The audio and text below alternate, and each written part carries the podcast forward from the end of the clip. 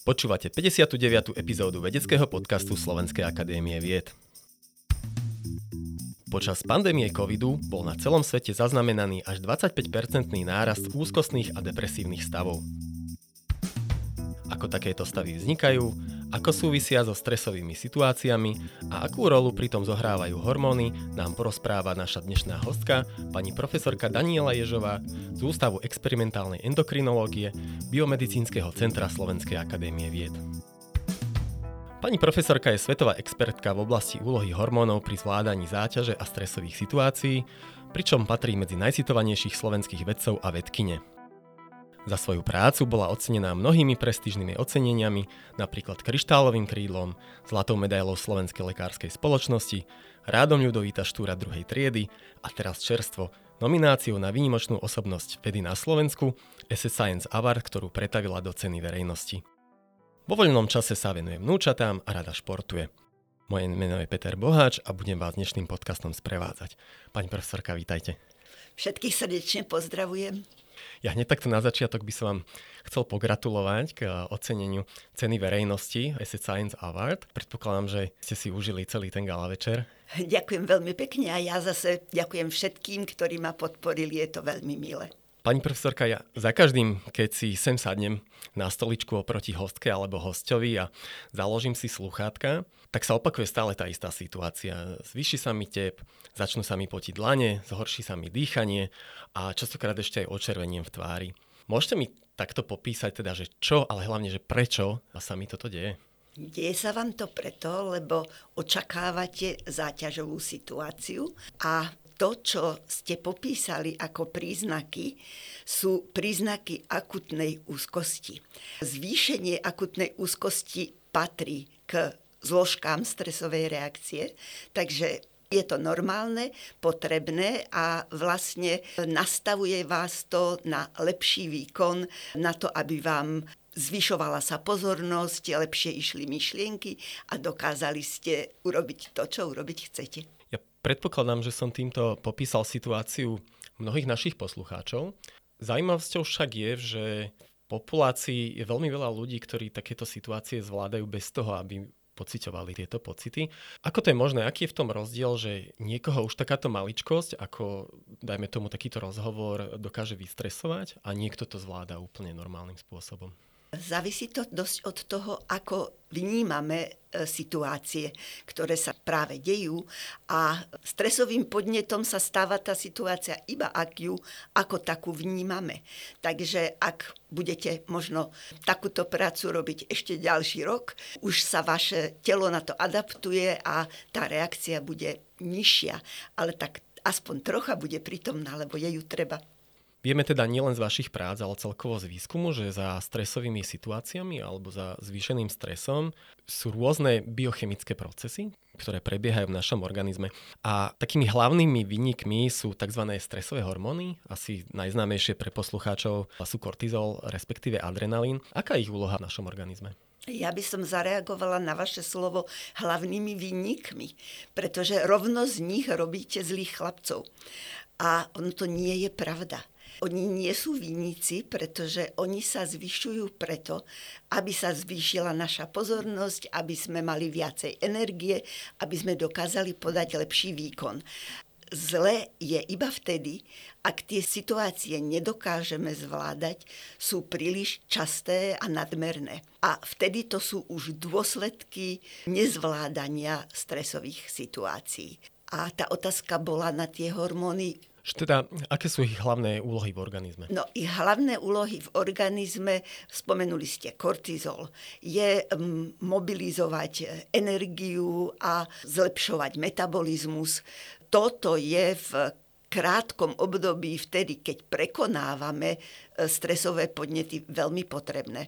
Ak sú ale zvýšené príliš dlho, tak sa môžu prejaviť negatívne účinky a môžu poškodiť napríklad aj na niektoré funkcie nášho mozgu.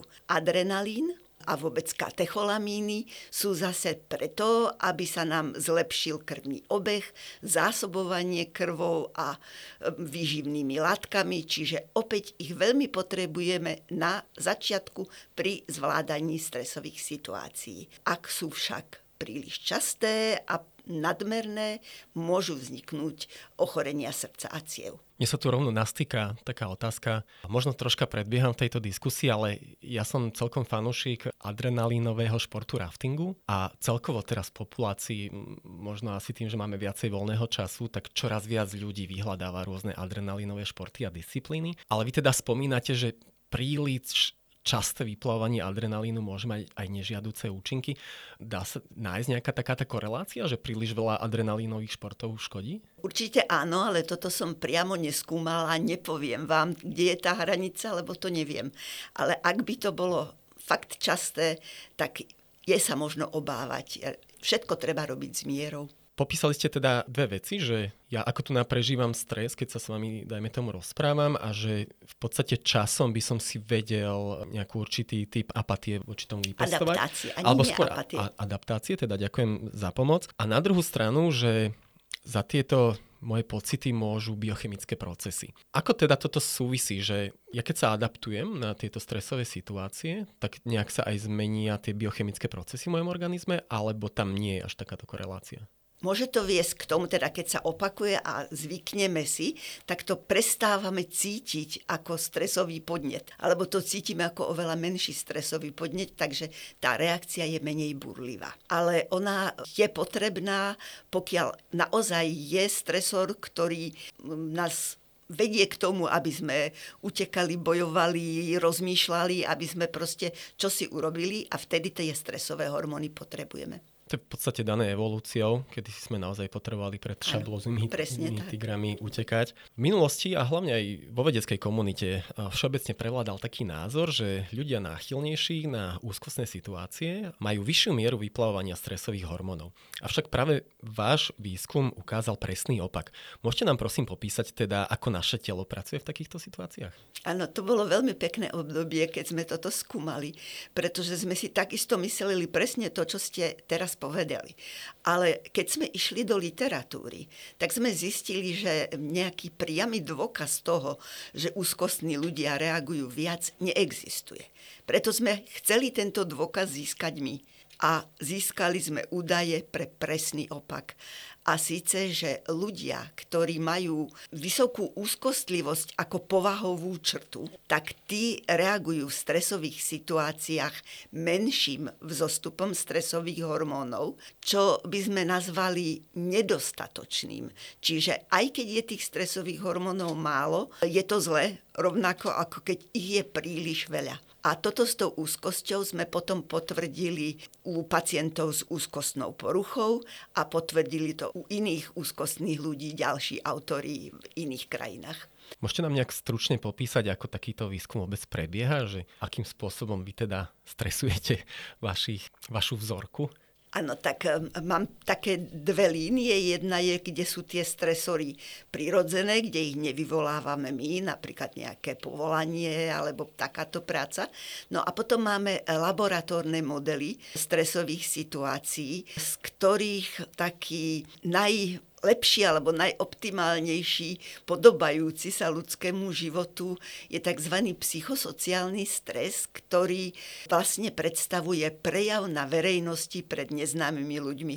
Čiže vlastne vraciam sa k tomu, s čím ste teraz začali, ako postaviť sa a hovoriť pred neznámymi ľuďmi je stresový podnet. A ako za svoju prax som sa snad ešte nestretla s človekom, ktorý by stresovú reakciu nemal. Dokonca sme skúmali študentov herectva a bábkoherectva a mysleli sme si teda, že oni budú mať túto reakciu utlmenú, pretože sú na to navyknutí, tak mali naozaj nižší vzostup srdcovej frekvencie, ale stresové hormóny im stúpali rovnako ako tým, čo herectvo neštudovali. Teda vy ste popísali situáciu, kedy ste simulovali istý typ stresových situácií. Ja viem, ale teda ste to sami povedali, že ste testovali v podstate aj ľudí, ktorí prirodzene zažívajú stres, dajme tomu v profesii. Ako takýto výskum prebieha? Viem, že vy ste napríklad študovali vzorku chirurgov počas eh, ich práce, respektíve ste pracovali s eh, top manažérmi a, a dokonca, ak sa nemýlim, tak na začiatku vašej kariéry s parašutistami. Áno, úplne na a začiatku. Ako vy meriate stresový hormón parašutistom?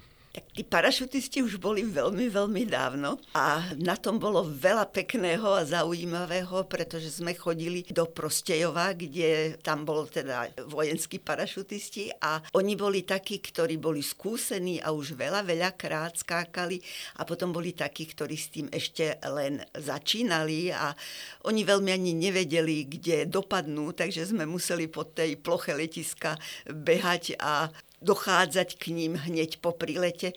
No a merali sme to tak, že sme e, odoberali vzorky krvi v tej dobe a mali sme teda ešte aj ďalšie parametre, ktoré sa hodnotili a ukázalo sa nám, že najväčšiu stresujúcu hodnotu nemal prvý zoskok spadáka. Vtedy ešte asi nevedeli, čo ich vlastne čaká. Najvyššia reakcia bola po takom treťom, štvrtom zoskoku. Asi ako s lietaním, že ja tiež čím dlhšie lietam, tak asi tým viacej sa bojím, by som povedal. Zaujímavé teda, že spomínate výskum s vojakmi. Mierim tým možno aj k súčasnej situácii, že my sa vieme ako ľudia adaptovať na tú mieru stresu, napríklad keď sa pozrieme teraz na situáciu na Ukrajine, že v podstate mladí chlapci, ktorí doteraz žili, dajme tomu nejaký bezstarostný život, myslíte si, že sa zmení celkovo možno osobnosť človeka, respektíve celá tá biochemia, keď e, až takýmto spôsobom ho prevalí ten stres? Obávam sa, že toto už by som nazvala traumatizujúcou situáciou a na takú sa veľmi adaptovať nedá. Takže tam je treba riešiť problém a zabraňovať týmto situáciám. Dobre, poďme na veselšie témy. Veľmi sa mi páči váš výskum prepojenia matky a novorodenca v stresových situáciách. Mňa by zaujímalo, aká bola vôbec premisa tohto výskumu, že v podstate skúmate už prepojenie stresovej situácie alebo vyplovanie hormónov pri novorodencoch a matiek počas takého toho prvého vpichu do petičky novorodenca, kedy sa testujú všetky tie predispozície na rôzne choroby. Za akou premisou ste teda išli do tohto výskumu? Na základe toho, čo som vedela, čo som naštudovala z literatúry, literatúry som pripustila, alebo mi napadla taká možnosť, že by práve hormóny mohli, lebo všetci vieme, že matka a dieťa sú prepojení, aj tá ich psychika sa prenáša, tak z toho laického pohľadu je to zrejme, ale vedeckých dôkazov dostatok e, nie je a nevieme teda, akými mechanizmami sa toto deje. Tak s týmto sme do toho výskumu išli a v podstate nešlo nám len o novorodencov, my ich vyš vyšetrujeme dvakrát, vždy mamičko aj dieťa v tom novorodeneckom období a potom v období 7 až 9 mesiacov po narodení, kedy prídu k nám na výskumnú kliniku a opäť ich vyšetrujeme. Máte už nejaké predbežné výsledky, alebo teda aký je ten mechanizmus? Ešte len veľmi predbežné, a robíme to už niekoľko rokov, ale takýto je klinický výskum, že vlastne to celkové hodnotenie môžete urobiť až potom, keď sú všetky výsledky prítomné, lebo na malom súbore sa to až tak dosť dobre nedá ešte by som sa spýtal, akým spôsobom vy pracujete s tými ľuďmi, teda, že či vy si konkrétne vyberáte, alebo máte nejakú spoluprácu v nejakých Máme spoluprácu s klinickým pracoviskom v nemocnici na Antolskej a tam sa vlastne všetky mamičky s deťmi zaraďovali do súboru, brali sa od nich základné informácie a aj teda prvé vzorky slín, kde už ste spomenuli, vpich do petičky sme použili ako stresor, takže mamička bola pritom prítomná, dívala sa na to, čiže bola to stresová situácia aj pre mamu, aj pre dieťatko a to teda bolo v tom období novorodeneckom. A teraz po tých mesiacoch momentálne spracovávame to, čo sa začalo na začiatku jary, zase prídu mamičky k nám a to sú už staršie deti, ale ani tie nejak nechceme stresovať, takže možno by ste sa chceli opýtať, akú stresovú situáciu mm-hmm. u mhm. týchto vyvolávame, tak používame na to, nevymysleli sme to, je to z literatúry, test nemej tváre, alebo test nehybnej tváre. A je to také, že necháme mamičku s dieťatkom v miestnosti samých. Obidvaja sú snímaní kamerou a mamička sa najprv 3 minútky so svojím dieťatkom hrá, usmieva sa na ňo, kýva mu a tak ďalej a potom zrazu ustrnie a dve minúty nepohne tvárou, nehýbe sa, nereaguje na to dieťa a to dieťa sa čuduje, čo sa deje. No a potom ďalšie tri minúty zase sa s ním hrá a na to sa vrátime do vyšetrovne a po nejakom čase odoberáme vzorky slín.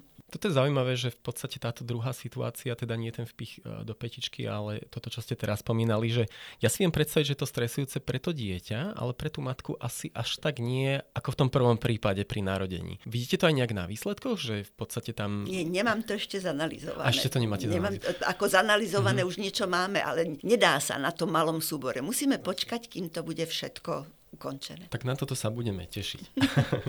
ja sa priznám, ja keď som sa pripravoval na rozhovor s vami, tak bolo pre mňa pomerne komplikované zorientovať sa v termínoch. Že som narazil teda na termíny ako úzkostná porucha, depresie, avšak tie definície sa častokrát prelínali, častokrát boli komplikované a nejasné. Aký je teda rozdiel medzi úzkostnou poruchou a depresiou? Úzkostná porucha a depresívna porucha sú dve odlišné psychické poruchy. Je medzi nimi aj určitá komorbidita, čiže pacient s depresívnou poruchou môže mať prítomnú aj úzkosť a nevždy je to jednoduché. Ja som vlastne sa ešte nedostala k tomu, že nič nerobím sama.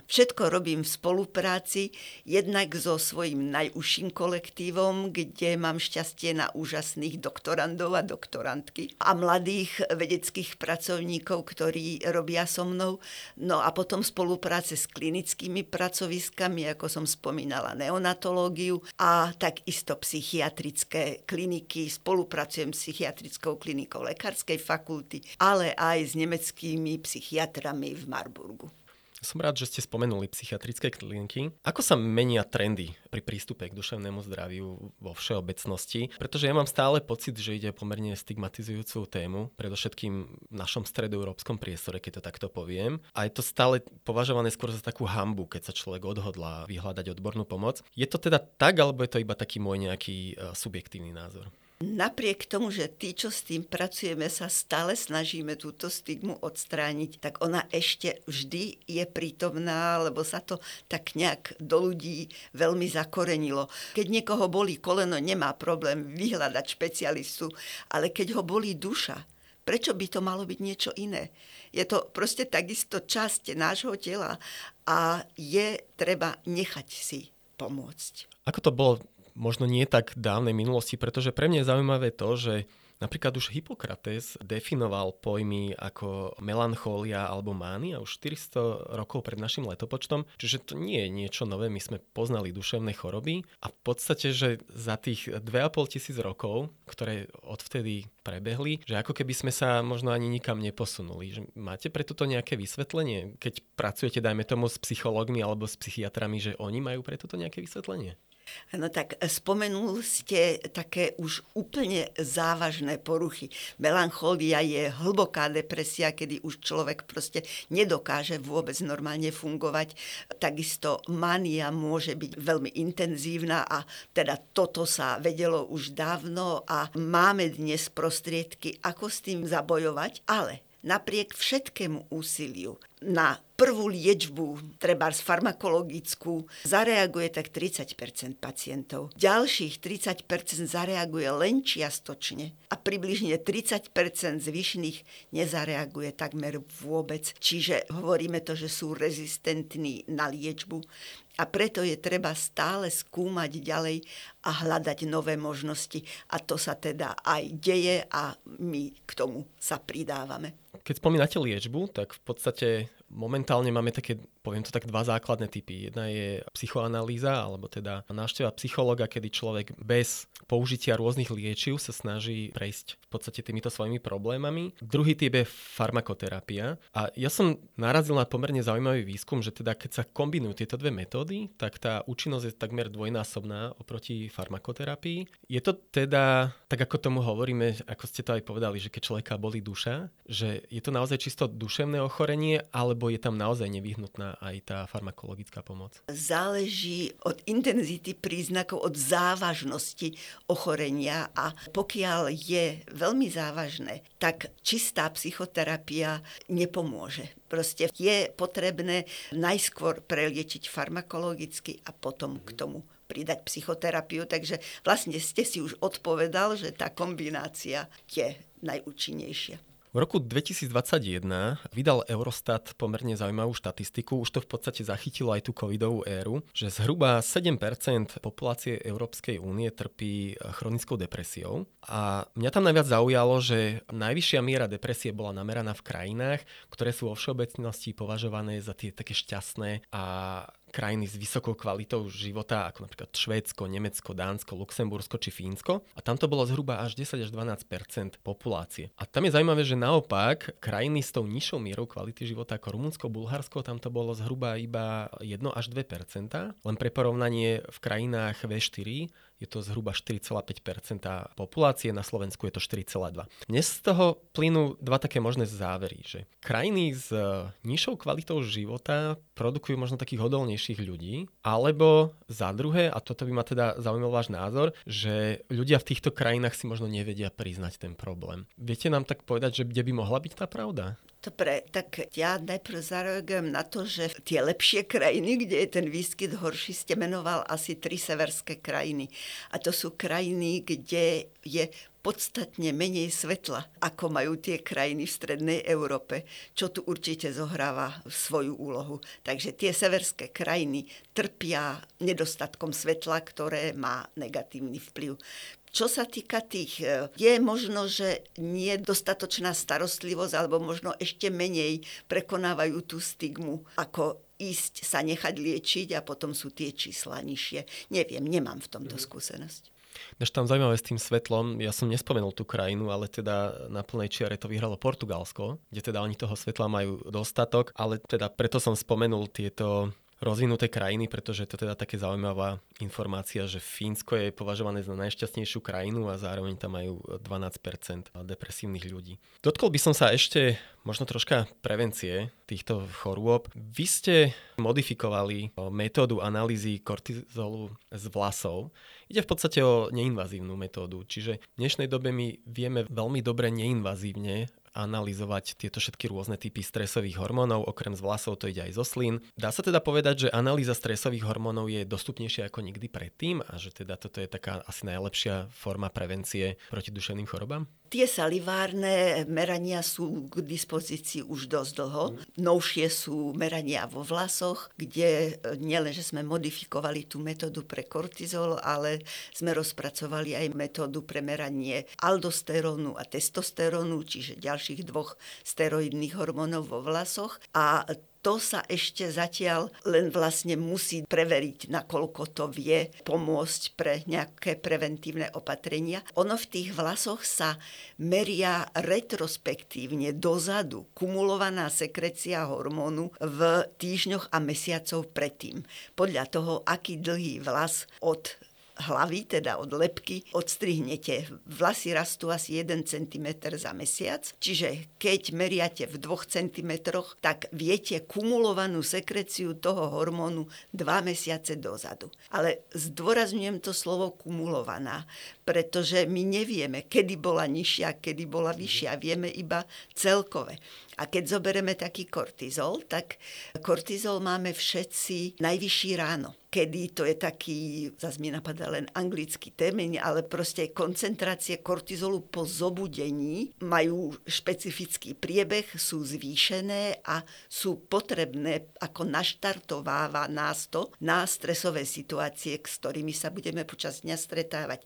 Čiže ak znížime tento vzostup kortizolu po prebudení, tak to bude negatívum. Ak ale znížime večerné hodnoty kortizolu, ktoré majú byť nízke, tak je to pozitívum. Takže je treba s týmto zaobchádzať opatrne a interpretovať to opatrne. Tuto by som sa spýtal, vy už sa vlastne budíte s tou vysokou koncentráciou kortizolu, alebo teda my, alebo ju nadobúdame až po zobudení? Nadobudáme až po zobudení. Aha, toto je veľmi zaujímavá téma. Líši sa to nejak u ľudí, ktorí, ja by som to tak rozdelil, že sú tie ranné vtáčence a, alebo sovy? Zase sa priznám, že som to neskúmala, ale majú napríklad zmenený tento vzostup pacienti s alergickými ochoreniami. Mm. To sme skúmali v spolupráci s psychológmi z Univerzity Komenského. Rubrika Buď alebo. Sladké alebo slané? Slané. Kniha alebo film? Film. Aktívny alebo pasívny oddych? Aktívny. Laboratórium alebo ľudia? Ľudia. Ja som podcast začal popísaním stresu pri verejnom vystupovaní. Vy ste aj povedali, že sa dá tento stres nejakým spôsobom potlačiť. Ako to je vo vašom prípade? Vy teda máte veľmi veľké skúsenosti s vystupovaním, či už počas verejných prednášok, alebo aj pri preberaní rôznych cien, naposled teda minulý štvrtok, ak sa nemýlim. Ako je to teda vo vašom prípade? Tak všetkých svojich doktorandov a študentov učím, že ak majú niekde vystúpiť s nejakou prednáškou alebo čímkoľvek takým, musia sa prvú vetu naučiť na spameť pretože to na tom začiatku, či chceme alebo nechceme, tam sa tie hormóny zodvihnú a to vzrušenie trocha nastane. Takže myslím si, že nastáva aj u mňa. Ešte stále napriek všetkému, koľko som toho absolvovala, ale ja to považujem za pozitívum, lebo keby to nenastalo, tak by to možno znamenalo, že neberem dostatočne vážne to, čo idem práve vykonať a bolo by to horšie. Vy keď ste začínali s týmto výskumom, Vedeli ste si predstaviť, že táto téma môže priniesť toľko zaujímavých významných objavov? To tak asi človek neuvažuje, že čo bude kedysi alebo niekedy v budúcnosti. Zaoberáme sa však asi všetci väčšinou tým, čo práve robíme a ono potom jedno s druhým súvisí a rozvíja sa to. Aká bola vaša cesta k výskumu? Tak všeobecne, nielen teda konkrétne k tejto téme. To už sa ma pýtalo veľa a v podstate nechcela som robiť prácu, ktorá by ma nebavila a reagovala som na inzerát a takto sa to celé začalo a myslím si a všetkým to aj radím, že je veľmi dôležité robiť prácu, ktorú človek robí rád a z ktorej má radosť, pôžitok a chce to. A to si musíme všetci nejak prísť na to, čo je to, v čom sa cítime dobre. Takže všetkým želám, aby to dokázali hlavne mladým ľuďom nájsť si tú svoju cestu.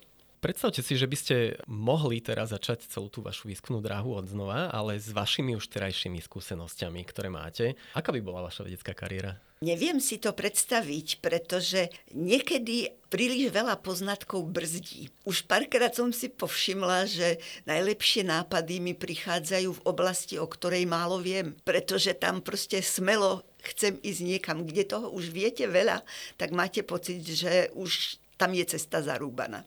V podstate vaša výskumná téma veľmi reflektuje také nálady v doby, by som povedal.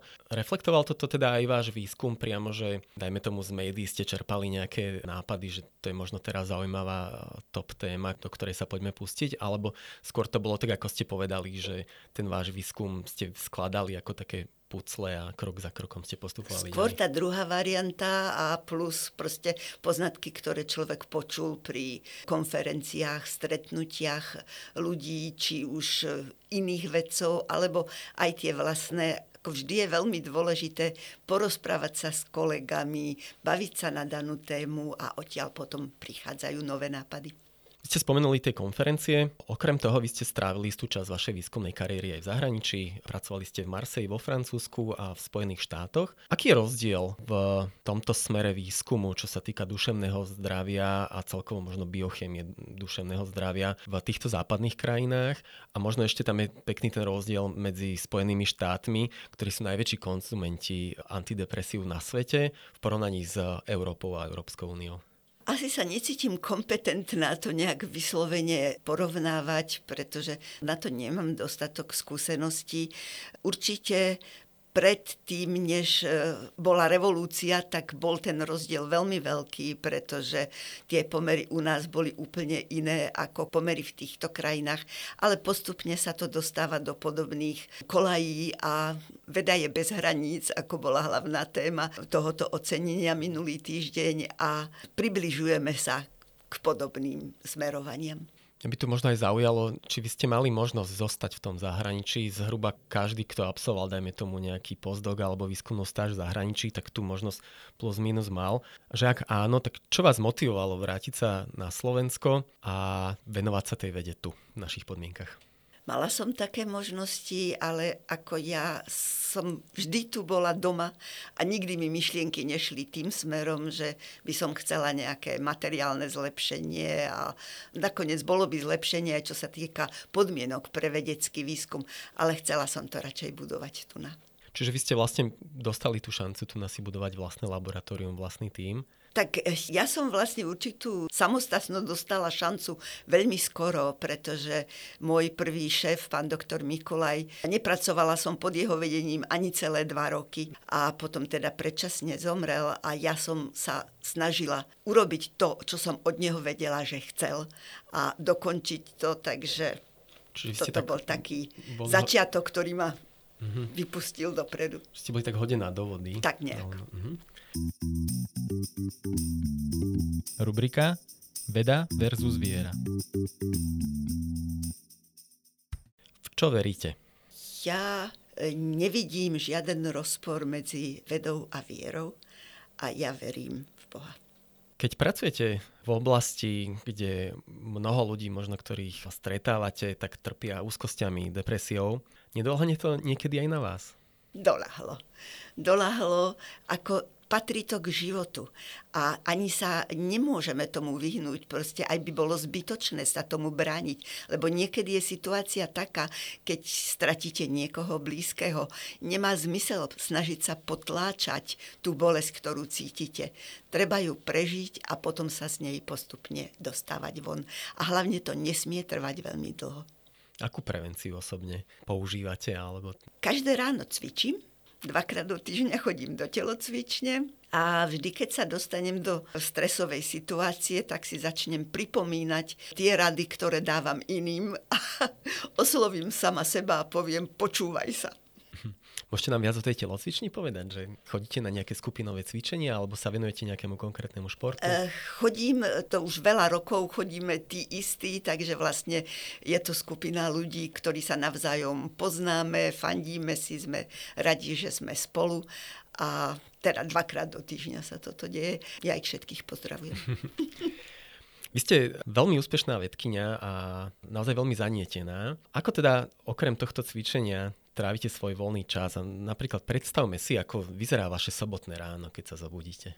Moje sobotné ráno, sobotné rána mám veľmi rada, pretože vtedy sa nikam netreba ponáhľať. Ako každý deň cvičím a potom sa teším na spoločnú kávu s manželom a už potom sa ukáže, čo bude ďalej v rámci toho dňa.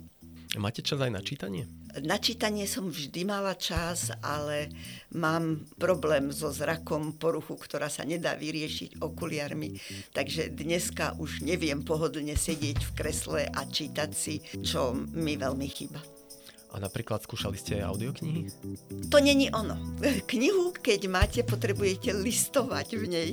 Takže potom preto som povedala, keď ste hovorili kniha alebo film, potom si vyberem ten film. Aký máte obľúbený žáner? Detektívky.